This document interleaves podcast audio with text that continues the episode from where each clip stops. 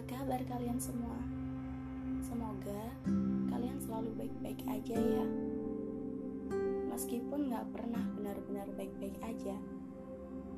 Di episode keempat ini, masih bersama aku Wellnut di podcast Cerita Kita.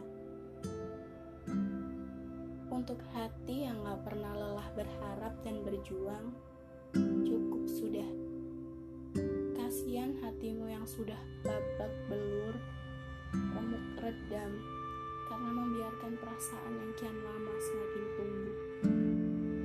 Biarkan rongga dadamu sekali saja menghirup udara, bebas dari rasa sesak yang kau buat sendiri.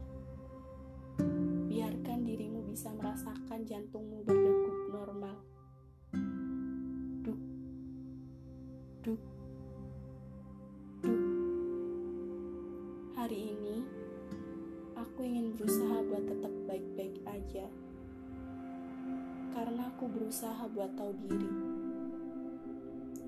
Kalau ternyata harapanku hanya satu sisi. Buat apa aku terus-terusan berharap ke seseorang yang gak pernah mengharapkanku? Kamu tahu nggak?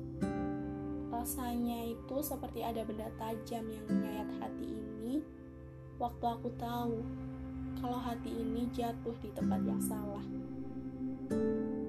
Mungkin bagi kalian itu terlalu puitis. Tapi emang rasanya secapek itu terus-terusan begini. Bukan cuma capek fisik, tapi juga capek hati. Merasa bodoh memperjuangin apa-apa yang gak menghasilkan sesuatu. Enggak, tapi lebih tepatnya malah menghasilkan air mata. Dan aku berusaha buat sembuh. Membuat tembok pertahanan yang sudah aku buat susah payah mulai dari pondasinya. Supaya aku gak hanyut dengan perasaan ini. Karena sakit gak perlu dibuat sendiri. Meski aku tahu gak semua usaha akan berhasil dan waktu gak bisa memulihkan hati yang sakit.